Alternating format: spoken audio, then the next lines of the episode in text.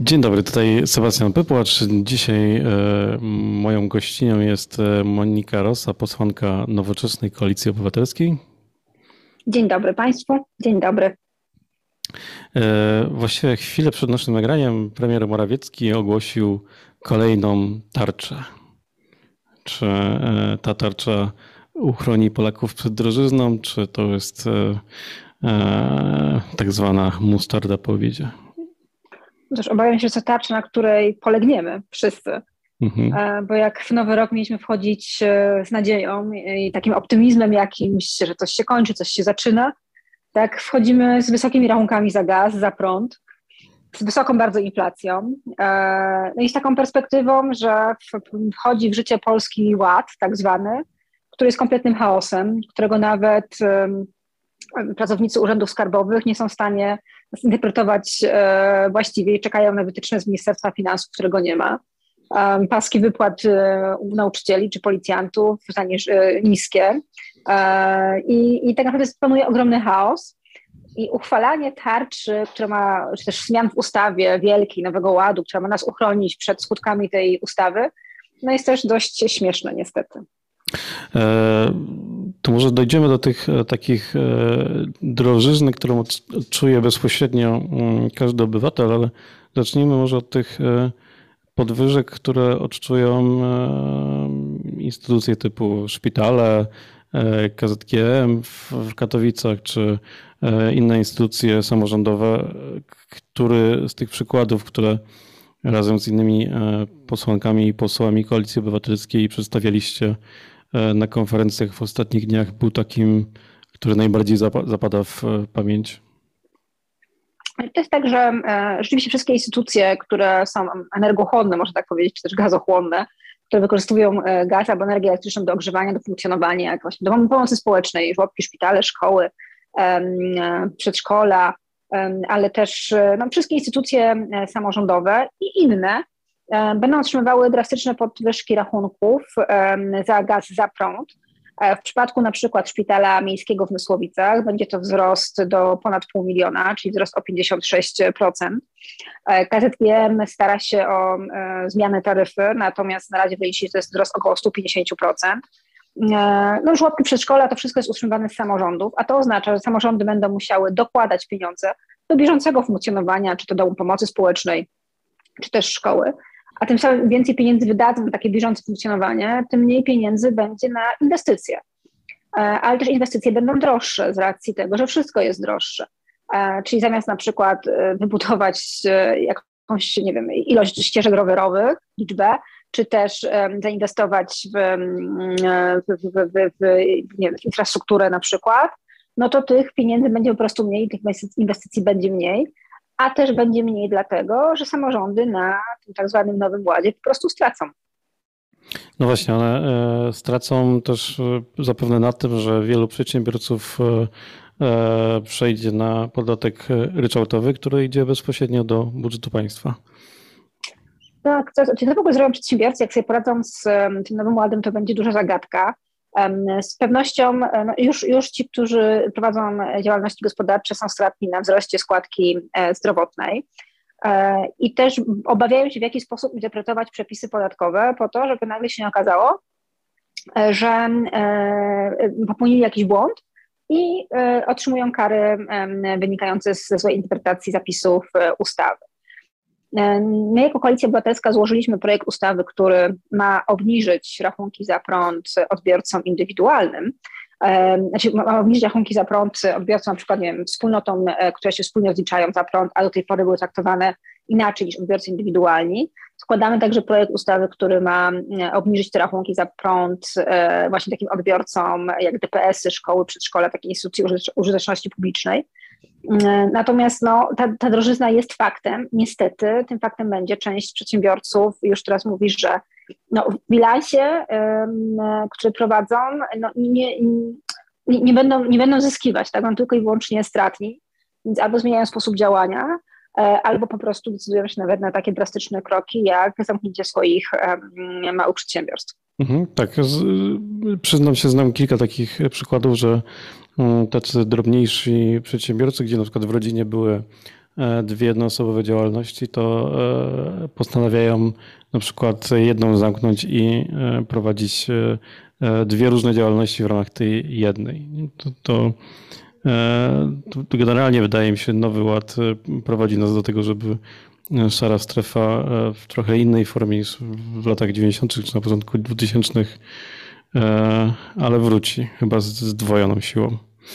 To jest ciekawe, teraz trwa chyba jeszcze, na pewno trwała jakiś czas temu komisja, połączone posiedzenie Komisji Finansów i Gospodarki, właśnie na temat skutków drożyzny, inflacji i Nowego Ładu. I wystąpienie w tej sprawie, pierwsze takie wprowadzające ministra finansów, trwało dokładnie 97 sekund.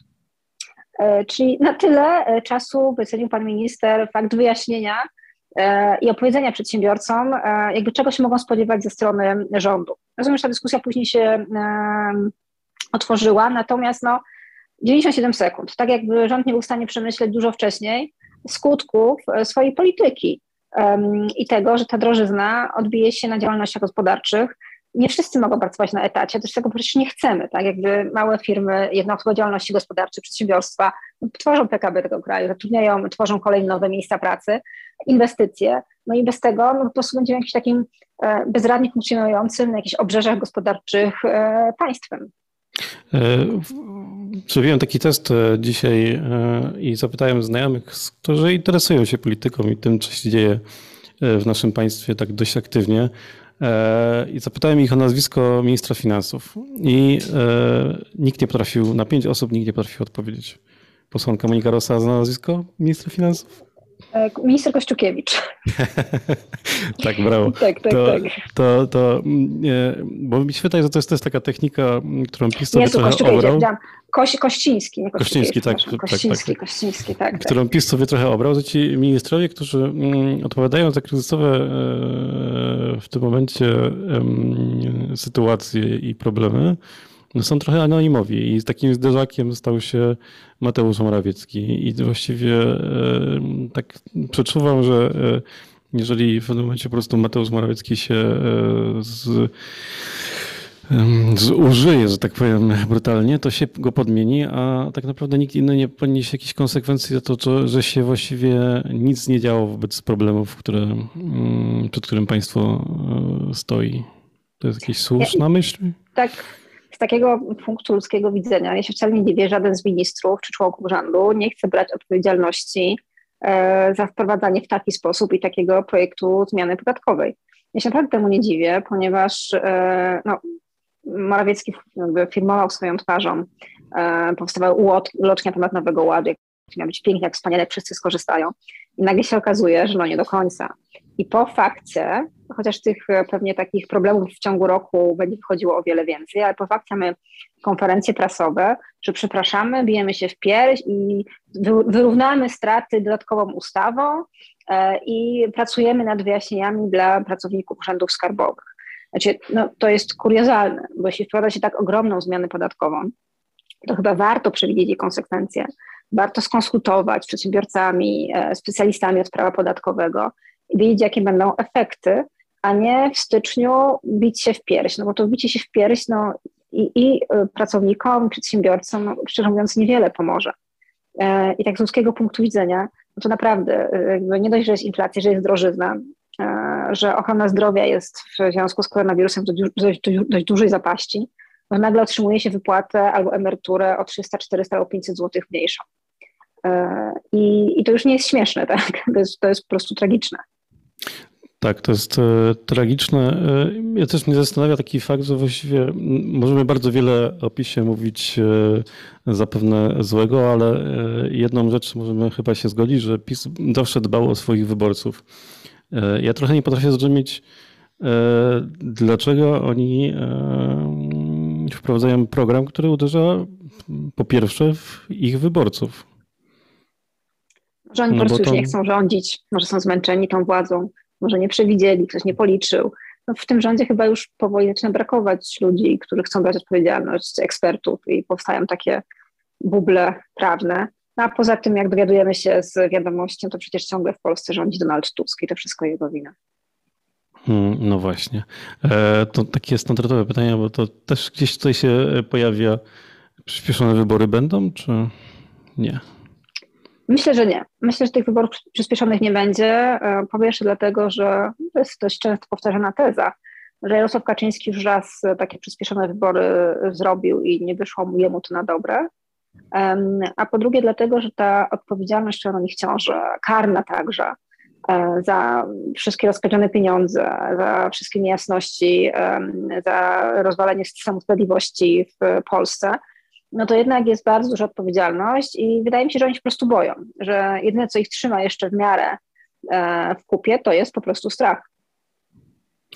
To jeszcze e, jeden problem, z którym mierzymy się na co dzień i rząd no, zdaje się, że powinien też intensywnie walczyć. Dzisiaj minister zdrowia podał, że e, ponad 100 tysięcy mm, obywateli naszego kraju zmarło na e, COVID, a z drugiej strony nie obserwujemy jakichś radykalnych mm, pomysłów e, na walkę z COVID-em, czy, czy zachęcanie bardziej aktywne, czy przymuszanie nawet do szczepień. Jak to powinno wyglądać? PiS i rząd bardzo boją się tego elektoratu takiego antyszczepionkowego i zbyt późno rozpoczęli mm, taką rzetelną kampanię informacyjną na temat szczepień, na temat koronawirusa, a bardzo mocno pozwolili zakotwiczyć się w umysłach ludzi różnego rodzaju strachom e, przed szczepieniami e, albo brakiem wiary w ogóle, że COVID, koronawirus e, istnieją i zabijają. I teraz już trochę za późno na to. Teraz już nie promocja, nie zachęty, nie hulajnogi wygrywane na loterii szczepionkowej, ale powinni złożyć po prostu projekt ustawy, który będzie zobowiązywał do szczepień. I to już nie jest zabawne, ponieważ minister Niedzielski ma bardzo teraz takie dramatyczne konferencje, że potrzebne będzie 60 tysięcy miejsc, że jak przyjdzie omikron, no to będzie zapaść służby zdrowia, e, szczepmy się, bo jest tragicznie, tylko jego już nikt nie słucha. Rada Medyczna daje jasne rekomendacje, y, których też rząd nie słucha. Mm, więc ja bardzo się obawiam, co za parę tygodni będzie się działo. Nie tylko w kwestii tego, że ileś osób będzie chorowało na koronawirus, ale też dlatego, że ich choroba e, i konieczność ratowania życia tym osobom przełoży się na to, że lekarze, że łóżka szpitalne nie będą dostępne dla pacjentów zmagających się z innymi chorobami. Już teraz zabiegi planowane są odkładane na później. Już ten dług zdrowotny, który zaciągnęliśmy w ostatnim roku, będziemy bardzo długo spłacać. Nadmierna śmiertelność w Polsce, e, zaniżenie wykrywalności nowotworów, problemy z chorobami serca, e, układu krążenia, to, będzie, to będą bardzo długofalowe konsekwencje i tych nadmiarowych zgonów, nie tylko z powodu koronawirusa, ale z powodu właśnie braku dostępności do ochrony zdrowia, będzie bardzo dużo i w tym aspekcie państwo naprawdę nie zdało egzaminu. No i tutaj też wracamy do tego, do początku naszej rozmowy, czyli do tego, że jeżeli to obłożenie w szpitalach będzie mm, większe, inaczej możemy założyć, że mm, będzie większe e, i e, to też musimy pamiętać, że te szpitale, które nagle będą musiały płacić więcej za Mm, energię, więcej e, płacić pracownikom, no albo płacić mniej e, e, wedle tego, co wyszło według Nowego Ładu, no to ta sytuacja może być jeszcze gorsza niż, niż rok temu.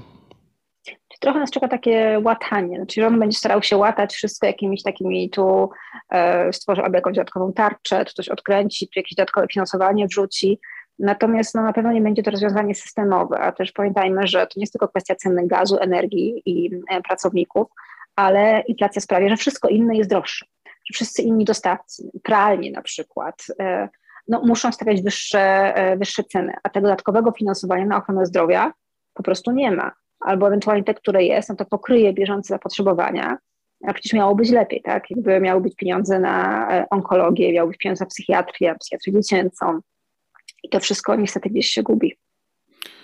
Dziękuję. Moją gościnią była posłanka Monika Rosa, Nowoczesna Koalicja Obywatelska. Bardzo dziękuję. Do widzenia.